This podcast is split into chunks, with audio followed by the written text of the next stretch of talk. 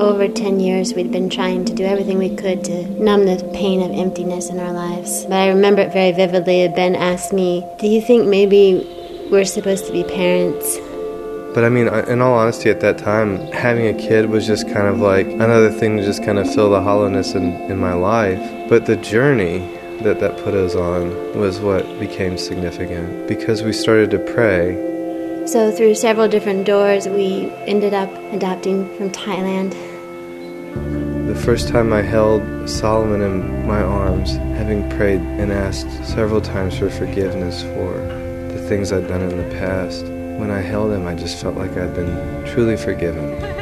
We spent another year or so struggling, having an addiction to alcohol and drugs, and that just was not okay with me. So I found out about a church that met in a bar, and I thought oh, I could do that. I'll go to that church that meets in a bar. Fortunately, God placed us in a, in a good Christian fellowship where people were asking tough questions and where people had answers to struggles that we had had in the past. And all these things that I had been seeking for answers in, I found them in Christ, almost on this journey with Him. I've learned that God doesn't distance Himself from our suffering, that He loves us and that He entered into our suffering. I've also learned that, you know, that He came to earth to die on a cross, but um, He didn't stay dead and He rose from the dead. And the same power that raised Christ from the dead is at work within us. If the same power that raised Christ from the dead is at work within me, that changes everything. Well, good morning and happy Easter, everybody. That's when you're supposed to Happy Easter, something like that. Oh my gosh. All right, so check it out. Uh, grab your Bibles. Turn to 1 Corinthians chapter 15, resurrection chapter that Paul gives us. We're going to read these verses out loud. If you come without a Bible, down the center aisle of seats is a Bible underneath uh, one of those seats. You're welcome to grab that as we work through the scriptures today. Uh, starting in verse 1. Let's read these out, out loud together. Now I would remind you, brothers, of the gospel I preached to you, which you received, in which you stand, and by which you are being saved, if you hold fast to the word I preached to you, unless you believed in vain.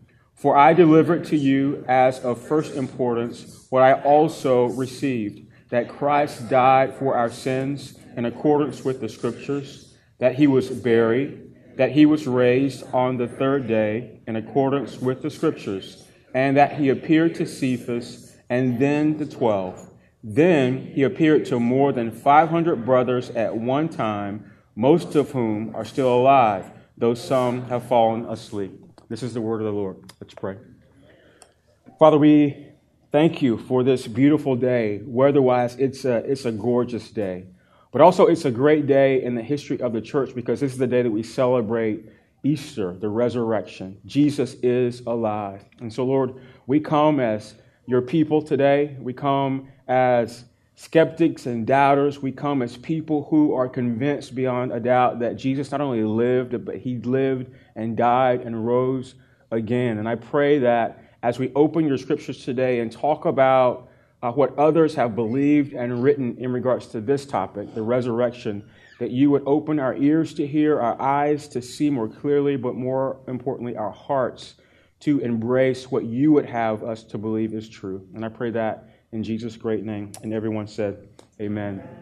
So we're in the midst of a six week series that we're calling Dealing with Doubts. And really, our goal has been to look at the popular objections and doubts that have been raised in regards to religion in general, but more in uh, particular, the Christian faith.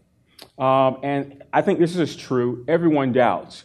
All of us, from the person who says they don't believe in God at all to the person that really has a mature faith, we have seasons or moments or even um, years uh, that we struggle with certain aspects of religion or the Christian faith. And so, the exhortation for all of us, at least during this series, is don't just doubt and stay there, but deal with your doubt, investigate, look, know, search, um, and try to make. Uh, uh, make yourself more informed so that you aren't just staying where you are. Deal with your doubt. And so, this is where we have been We started with asking, we're basically asking a question each, each week, a, a question that culture is asking in regards to religion or faith or Christianity.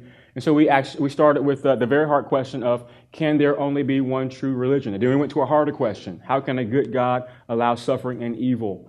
Uh, last week, Nick uh, preached a great sermon on has science disproved Christianity and the Bible? And today, obviously, we are looking at the resurrection and those who would would doubt it. And then uh, in the next couple weeks, we'll look at you know another hard question: How can a loving God send people to hell? And then we'll finish on the truth of the gospel that the Bible portrays, those things that should be good for us. And so, in that regard, some of Christianity's most audacious claims are made right at the center of faith. And the center of faith for the Christian is the gospel, the good news of Jesus. Um, the gospel is something that really that all Christians, regardless of what flavor of Christian you are, uh, agree on. And we read it already in our text. Paul says to the church at Corinth, he's like, hey, fellas, I'm reminding you of the gospel, the good news that I preach. And by the way, I didn't make this up. It was given to me. I received it from Jesus himself. And he goes on to tell us in verse 3 and verse 4 what the gospel is. He says, Christ died for our sins in accordance with scriptures. It means that it was written, prophesied before, and then it actually happened. Verse 4, he says that Jesus was buried and that he was raised on the third day. Um, I happen to be looking at the news on my phone, which I always do. Um, it's one of my habits. And I ran across this article, Guardian.com, secular uh, online news article. And the article wasn't Christian in any way, but the question that the author asked was this What's the historical evidence that Jesus Christ lived and died? And he goes on to tell us that it's beyond um, evidential that there is a historical Jesus, that the Jews, the Greeks, the Romans, the Christians have all verified, you know, through personal witness and the testimony of history, there was a man named Jesus that lived during the first century. There's a man named Jesus that was uh, murdered by crucifixion by the Romans. So we can't refute that Jesus lived. Here's where the refutation starts. Did that same Jesus actually died to live again? Was he raised from the grave? And that's the idea that Jesus was raised, that the resurrection. That's not only the bullseye of the gospel, it's the point where people begin to doubt, and that's the people, the point where people begin to object Christianity. The notion that a first century Jewish man crucified between two common thieves was actually God and rose from the dead is hard for many people to believe. And it's hard because in all of our experience, no one beats death. Even if you're lying on an operating table, um, you know, that, that thing, whatever that thing is called, that, that shows your heartbeat and it stops, flat lines. I mean, doctors use those things boom, and bring you back to life. I mean, that person's died to live, but they're going to die again. What the scriptures inform us is that Jesus actually beat death. But again, that's hard for us to believe because we weren't there, we didn't see it. So if you struggle with belief in the resurrection, um, you're in the right place this morning. If you struggle with belief in the resurrection, you're in good company because history in the Bible would tell us the story of the resurrection is actually riddled with objection and those who doubt. And in fact, the Greeks, the Romans, countless Jews, even Jesus' own friends had objections and they doubted. One of the most popular objections to the resurrection is the empty tomb and that the eyewitnesses were fabrications. And this objection is surrounded by the claims that the four gospel narratives were written decades after the events of Jesus' death and resurrection, which is true.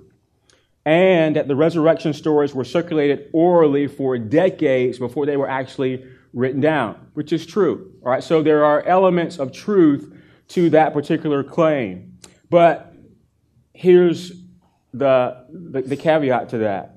The first accounts of the empty tomb and eyewitness accounts weren't found in the Gospels per se, they were found in Paul's letters, the very letter that we're reading. This one, also 2 Corinthians chapters 4 and 5. And that brings us to our text. What we need to know about Paul and his writing in 1 Corinthians and partially 2 Corinthians is that these were the earliest accounts chronologically of the resurrection. So Paul's letter to Corinth was actually written before the Gospels, before the biographies of, of Jesus Matthew, Mark, Luke, and John, about 15 to 20 years after Jesus died on the cross. Verse 6 is the verse in particular that I want us to look at for just a couple seconds.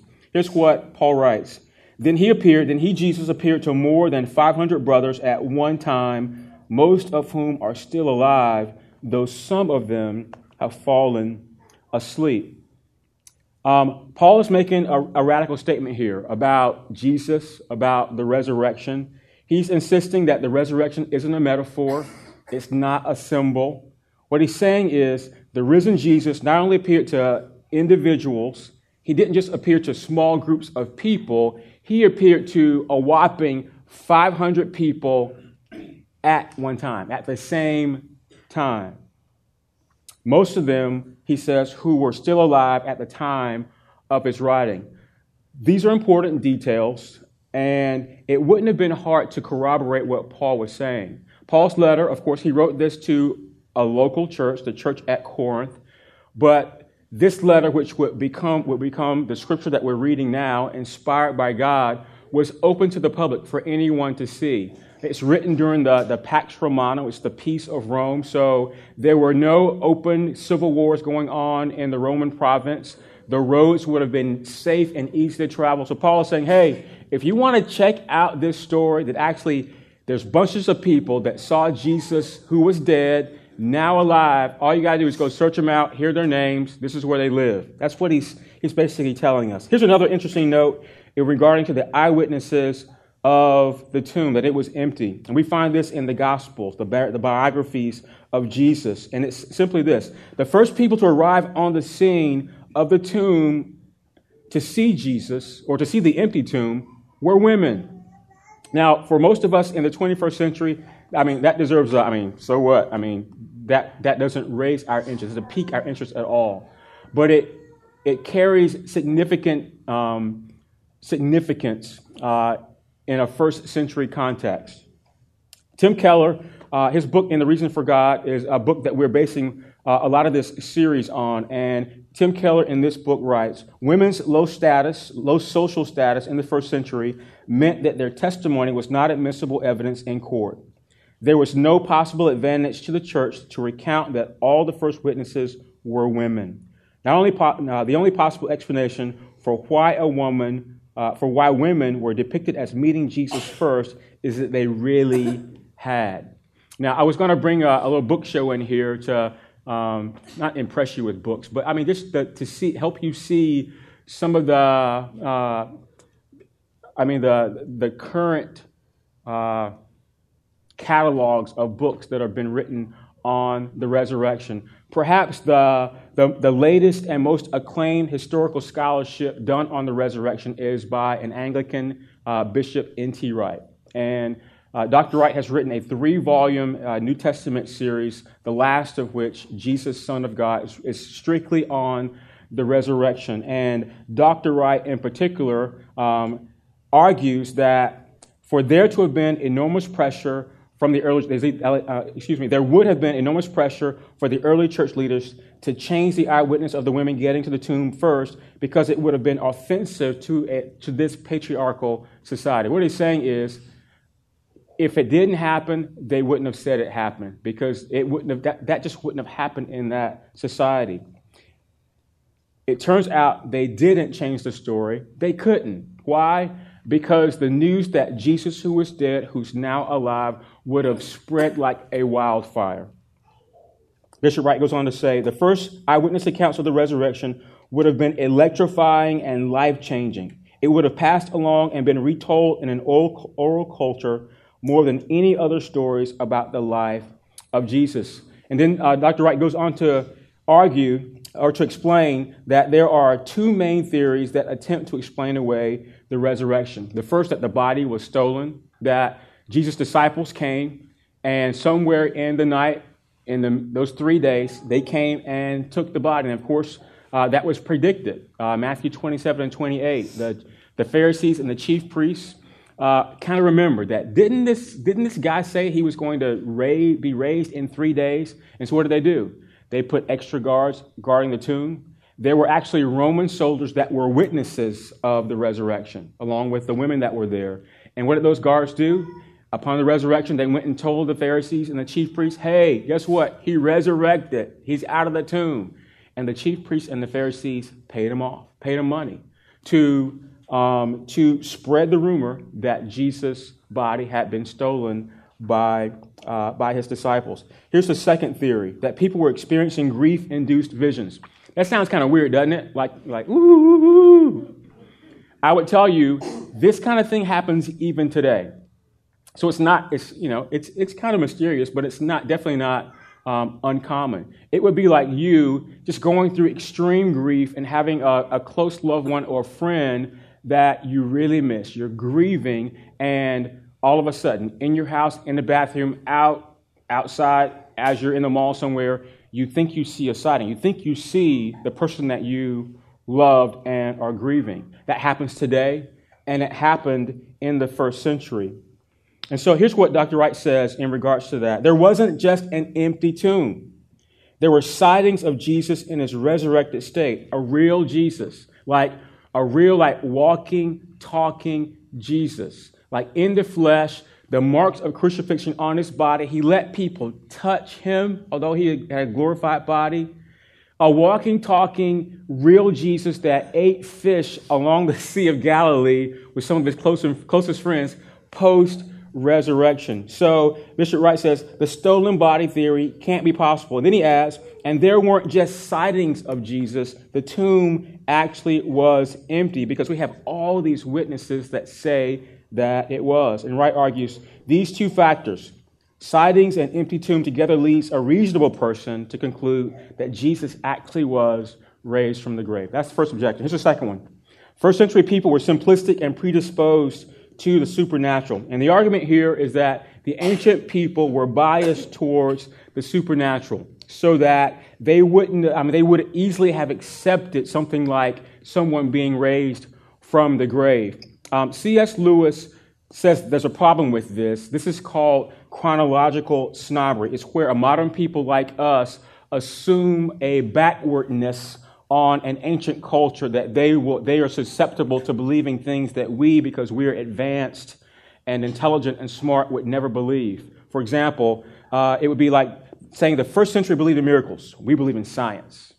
The first century people, they were simplistic. They believe in myths like the resurrection whereas we are enlightened. And of course, the objection uh, is proved false when you survey just what the first century Mediterranean people believed. The two basic worldviews in the first century, the Greeks and the Jews. Those were the dominant worldviews. The Greeks believed that the soul was pure and the body was bad. And so to suggest to a Greek that the body had resurrected from the grave would have sounded ridiculous to them. The Greeks, uh, to the Greeks, the body was the prison that you sought to escape. It wasn't something you wanted your Savior to have, and it wouldn't have been something that would have made sense to them. Same thing with the, with the Jews. For the Jews, their Savior, the one that was going to come to them, the central point of their, of their narrative, and of their theology was this coming Messiah. The Messiah was to be this warrior figure who was going to come in and free uh, the, uh, the Jewish nation from all kinds of oppression. The, the Messiah would rule politically, he would rule socially, he would end oppression. In fact, a rabbi was once asked, Is Jesus the Messiah? And the rabbi answered with this He said, Jesus couldn't have been the Messiah because death and oppression continue, disease and justice continue. If the Messiah were here, he would, he would have ended all that. We would be in a state of utopia and everything would be right with us and with the world. Because everything isn't right with us and with the world, and also because we're in the middle of history, there couldn't have been a resurrection, and Jesus couldn't have been the one that was the Messiah who was resurrected. And so, a the resurrection would have been just as crazy to the folks of the first century as it perhaps is to many of us today. Here's a third objection. This is my last one. I could go on with objections, but this is the last one we'll look at today. And then we'll look more at our, at our text.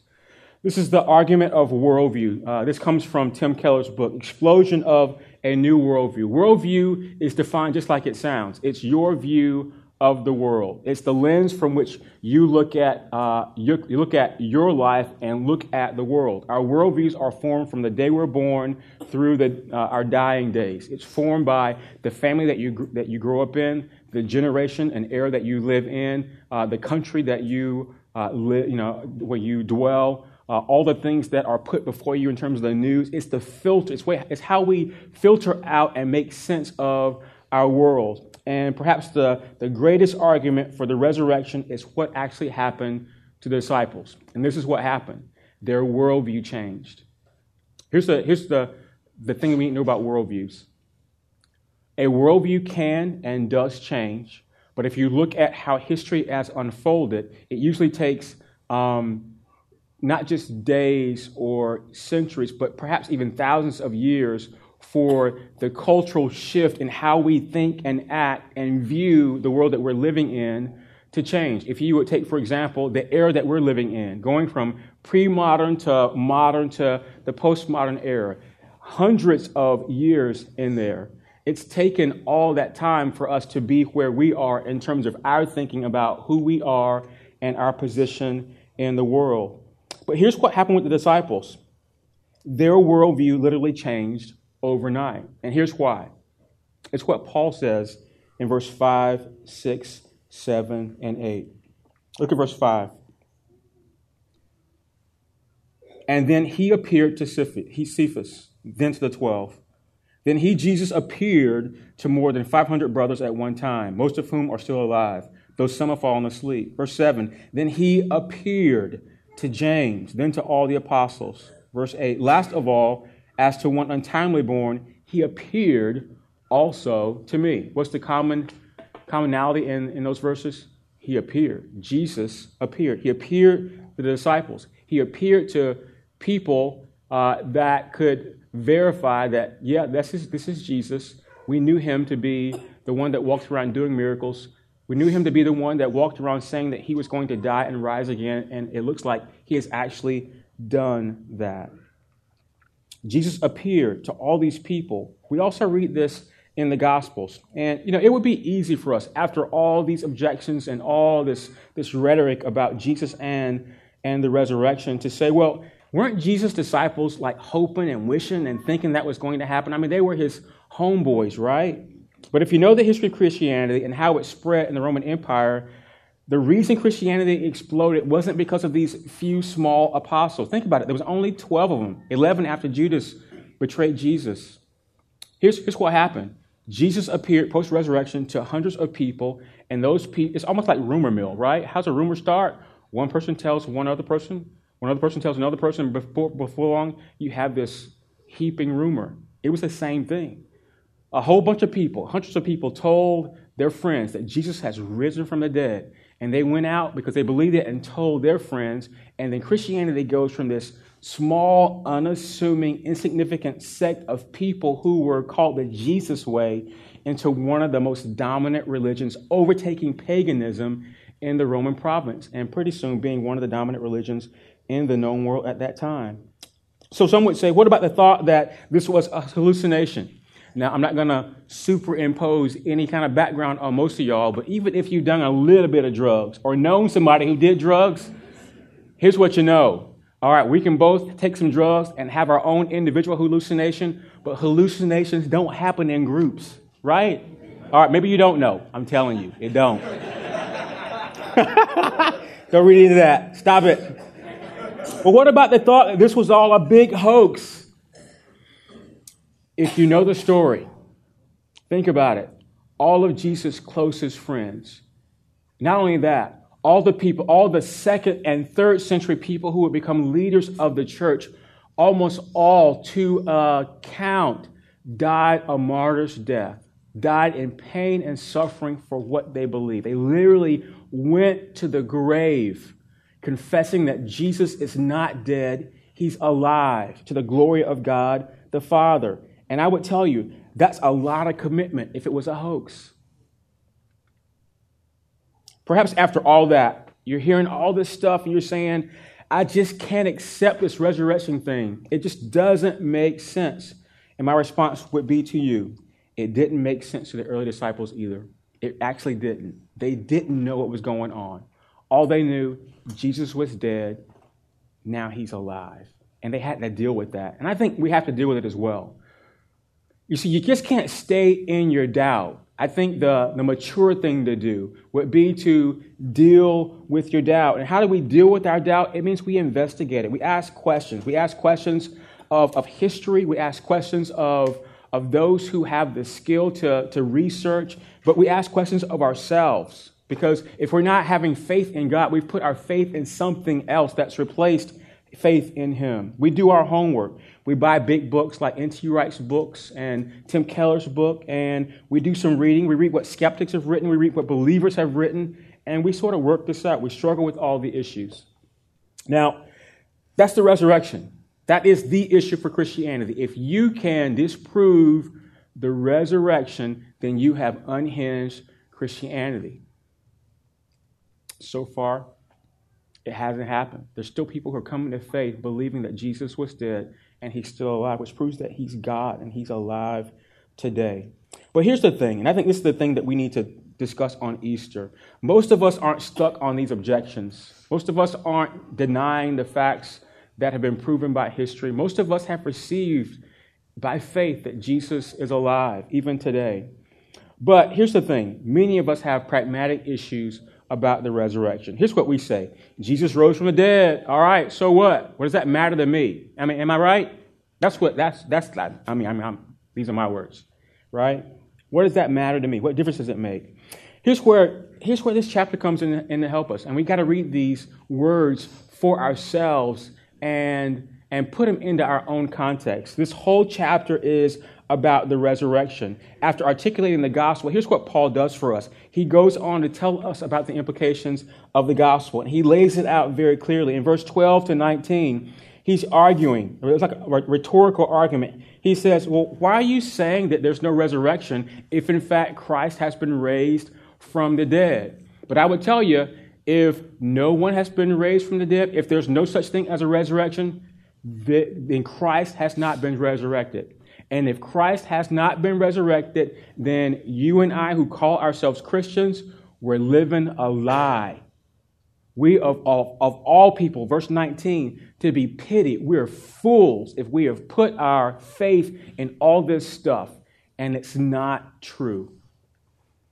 And then he goes on in verse 20 through 28, and he tells us that Christ is the first fruits, the first fruits of the resurrection. And here's the beauty of this He says, As Christ is, so we shall be. As Christ was resurrected, so shall we be. In verse 35 through, 35 through 49, he tells us what resurrection looks like, and he concentrates on the body. And he says some interesting things. He said, God is going to give us the body that he chooses. It's like a grain of wheat that that's sown into the ground that dies and then it germinates and comes back to life and proves fruitful. Think Good Friday two days ago as Saju broke open John 12 24. It's that same parable. And then in verse 42, he just gives us, I mean, just some interesting words in terms of what resurrection looks like for us in our bodies. He says, verse 42, so it is with the resurrection of the dead. What's sown is perishable, what's raised is imperishable. What's sown in dishonor is raised in glory. It's sown in weakness, it's raised in power. It's sown a natural body, it's raised a spiritual body. If there's a natural body, there's also a spiritual body. And then as he closes this letter on the resurrection, he starts talking about death. I'm going to read verses 50 through 55. I tell you, brothers, flesh and blood cannot inherit the kingdom of God, nor does the perishable inherit the imperishable. Behold, I tell you a mystery. We shall not all sleep, but we shall all be changed. In a moment, in the twinkling of an eye, at the last trumpet, for the trumpet will sound, and the dead will be raised imperishable, and we shall be changed. For this perishable body must put on the imperishable, and this mortal body must put on immortality.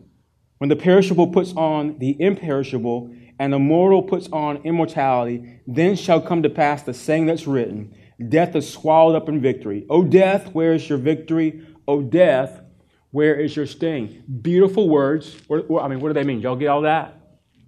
Of course, he's talking about death. He's giving us a picture of it, and he's juxtaposing uh, the body that we live in now, in the flesh, perishable, mortal, with what it's going to be after the resurrection. But as he centers on this idea of death, this is what he concludes Death has a sting. The, the Greek word for sting here uh, has the idea of poison. When we think of the word sting, what do you think of? right, bee. All right, so most, well, not most of us, a lot of us are, are afraid of bees because if you've ever been stung by a bee, you, you don't want that, right? Um, check it out. Don't be afraid of bees. They're defensive. They're just trying to do their own thing, pollinating the earth, and I don't even know what else they do. Make honey, right?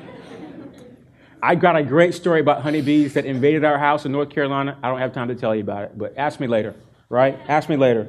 So here's the thing if you've been stung by a bee, you know it's not necessarily the stinger penetrating your, your skin that actually affects you, it's the poison. It's the, it's the venom that's coming through that stinger that's going to cause a wound and actually going to cause you to hurt a little bit. Here's what Paul is saying death has a sting. Death has a sting even to the believer, in that the believer's body is to be under the power of death, that is, until the resurrection. And then he unpacks what this death, of, the, the sting of death is in verse 56. The sting of death is sin, and the power of sin is in the law. Very simply, the sting of death is the sin in us, and sin gets its power from the law. Let me unpack this a little bit more. Here's what the law is. We can look at the law a couple ways. The law is external and it's internal. The Old Testament tells us that the law is God's rules for our life, it's His commandments. It expresses His will and His way his character. The law tells me how I'm supposed to live, the laws I'm supposed to apply, comply with. The law is like a mirror. What does a mirror do? It reflects what I look like, who I am. The law tells you about your imperfections, right? That's what the, the law does for us. But the law is also internal. And the Old Testament and then the New Testament would also tell us that intuitively I've already got the law written on my heart. So, somewhere in here, I know the things that I'm supposed to do. I know the standards that God has put in the world of what right is and what wrong is. And so, I got an, inter- an external law that's guiding my life, but I also have an internal law that's sort of like telling me what to do. And intuitively, here's the thing that I know about both of those the, the law is telling me I don't measure up to God's standards sting of death. I don't measure up to God's standards. At some point, there's going to be an accounting. A justice has to be made and served for the sins, the, the, the way that I've lived my life.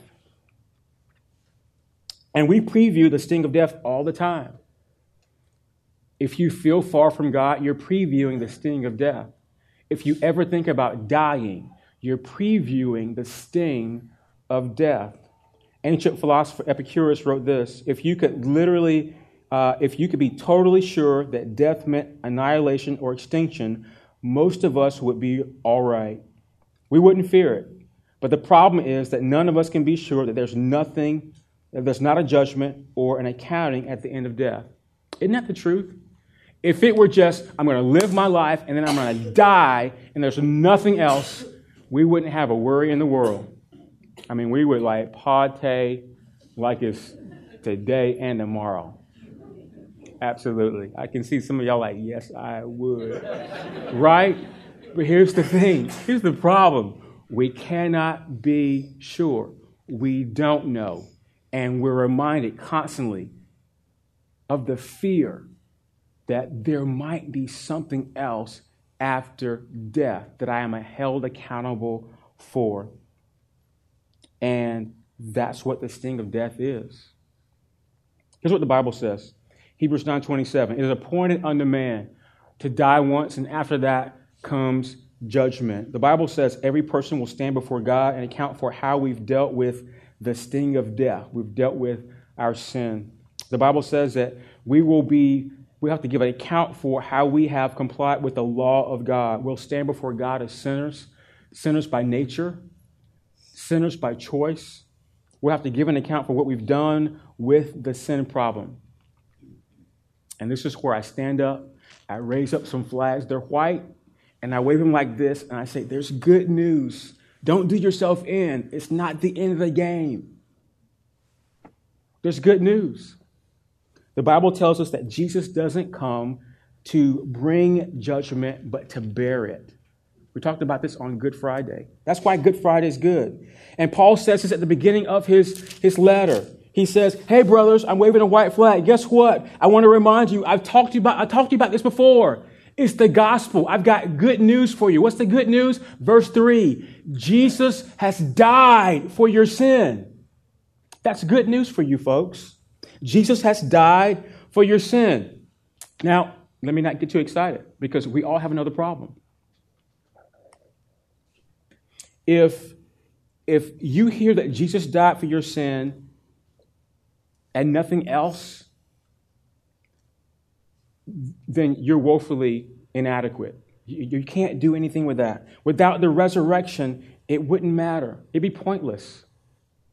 If Jesus died and didn't resurrect, he, he didn't save you. He's just died as a good man for perhaps what he thought was a good cause. Without the resurrection, sin and death still rules today. That's why Paul says in verse 16 and 17. If I can find it. Come on, glasses. He says, For if, if the dead aren't raised, not even Christ has been raised.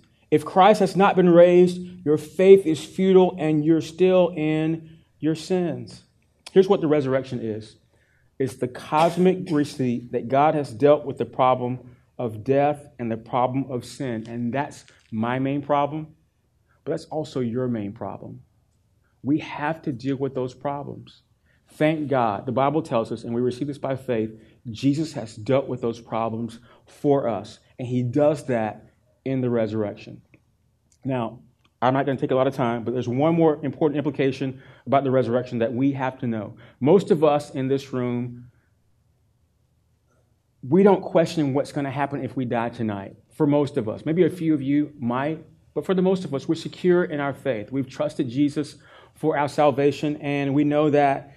Uh, I mean, if, if I should die tonight, then I'm going to be in the presence of God, and there'll be a new heaven and a new earth. Resurrection is going to happen. That's our great hope. But some of us here today actually do wake up, um, think about waking up tomorrow, just living life, right? I think 80% of us in this room aren't skeptics. Perhaps 60% of us in this room never worry about death, but 100% of us in this room are thinking about just living life, making it in the world that we live in today. And so, if you're thinking about that, you're thinking about the pragmatic concerns of, of life. And Paul does address this as well. Through the resurrection, God has not only dealt with the penalty of sin on our behalf, that's Good Friday, died on the cross in your place for your sin, the Bible tells us He will also deal with the presence of sin in our lives. That means we'll get new bodies equipped for a new heaven and a new earth. And then here's what the Bible tells us as well. Through the resurrection, Jesus deals with the power of sin in our lives. And I think this is where the rubber meets the road. It's living our lives in the power of the resurrection so that life isn't humdrum. We're not just grinding ourselves through, but there's joy. There's joy as we live our lives. Perhaps there's hills and valleys, but there's actual joy that God gives us in His grace.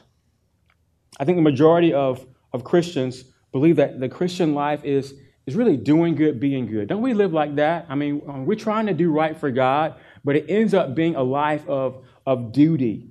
Many of us are motivated from the outside out. You're motivated by duty. I ought to obey. I should obey. I'm going to try harder. I'm going to do better. And I think that describes the, the majority of Christians. That's, that's duty. And of course, if the Bible says we're supposed to not do some stuff and do some stuff, then oh, yeah, we're supposed to do that. But we don't want that to be the impetus by which we live. We want to live from a perspective of, of delight and of joy. What the resurrection provides us is not outside in power, but inside out power. Obedience that comes not just from duty, but delight. That's what we want to get to. That's what it means to be a Christian. So, being a Christian is realizing, and this is important, it realizes that someone else died so that I don't have to be as good as I'm trying to be. Here's the cool thing about Easter we celebrate the only person in the world who actually was good. Good from beginning to end. Good all the way through. Good in his motives, good in his intentions, good in, in his actions to his death. And so we get the, uh, the, the great opportunity to live our lives as best we can in the grace of God, but live it in the light of one who truly was good. You're free. You're free not to have to make yourself be good because Jesus was good for you. And I hope that frees you. And so we can stop trying to be good, which means you stop trying to be your own Savior. It means you trust in Christ as the forgiver of your sins because you need to be forgiven. It means you surrender to Jesus as the leader of your life because none of us does a great job at leading ourselves. And that happens because God gives you the Holy Spirit to indwell in you. And the Holy Spirit provides not just some outside influence like an angel on your shoulder whispering to you when you, you know, those opportunities that you really should be good, like, be good right now, like you do to your kids. The Holy Spirit motivates us from the inside, and this is where resurrection power comes from. And so I hope that the next question that you're asking yourself is like, well, man, how do I get that? How do I get that kind of power? The Bible would say if you're a Christian, you already have it. That's what Paul says, Romans 8 11. If the spirit of him who raised Jesus from the dead dwells in you, he who raised Christ Jesus from the dead will also give life to your mortal bodies through his spirit who dwells in you. We've come full circle. I don't know if you recognize this. The young lady in the video, they were a family who worshiped who lost faith in Christ and then went through all kind of life circumstances and trials before they would surrender to trying to make life work themselves and surrender themselves to the God who could give them joy amidst life's troubles. So they happened upon a church that met in a bar, and they happened upon the scripture that said, Hey, Jesus isn't dead. He's a real historical figure, but he also rose from the dead, which proves he's God. And if Christ died and raised from the dead, then God gives you the same spirit to dwell in you that raised him from the dead. That's not only good news, that's good power. Good power to live your life in the grace of God and to his glory. God doesn't give us, God doesn't just tell us to comply, he gives us the power to, to do all that he asks us to do. Importantly, he gives us himself.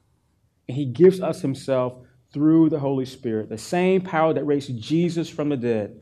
And I think that's the Christian life. That's the power of the resurrection. So let me conclude with this. It would be one thing if Christianity was about religion and about some religious leader who was gregarious and went around being kind and nice to people and perhaps as he amassed great crowds, did some wonderful miracles that everybody went and talked about, and that guy eventually is going to die. But if the resurrection actually did happen, and that guy died, was buried, and he came back to life, it's as, as if the, the slogan says the resurrection actually does change everything. And we've been called to, to submit our lives to that. If the resurrection is true, God has broken into our world. And this is what he's shouting. He's shouting, Jesus is King of Kings. He's Lord of Lords. He has come to give himself to you. He does that by the Spirit, but he also beckons you to surrender yourself to him. And he deserves that. This is the Christian life. This is the power of the resurrection. The resurrection isn't just important, it's essential for you that are Christians. And so if you're here today and you're a skeptic, then I would encourage you. You got some research to do. But let me challenge you. The research has already been done. The books have already been written. There's enough people surrounding you, even right now in your own life, that are evidence of faith in their own life that Jesus is not only real, he actually did resurrect from the grave. He's alive. Go talk to him.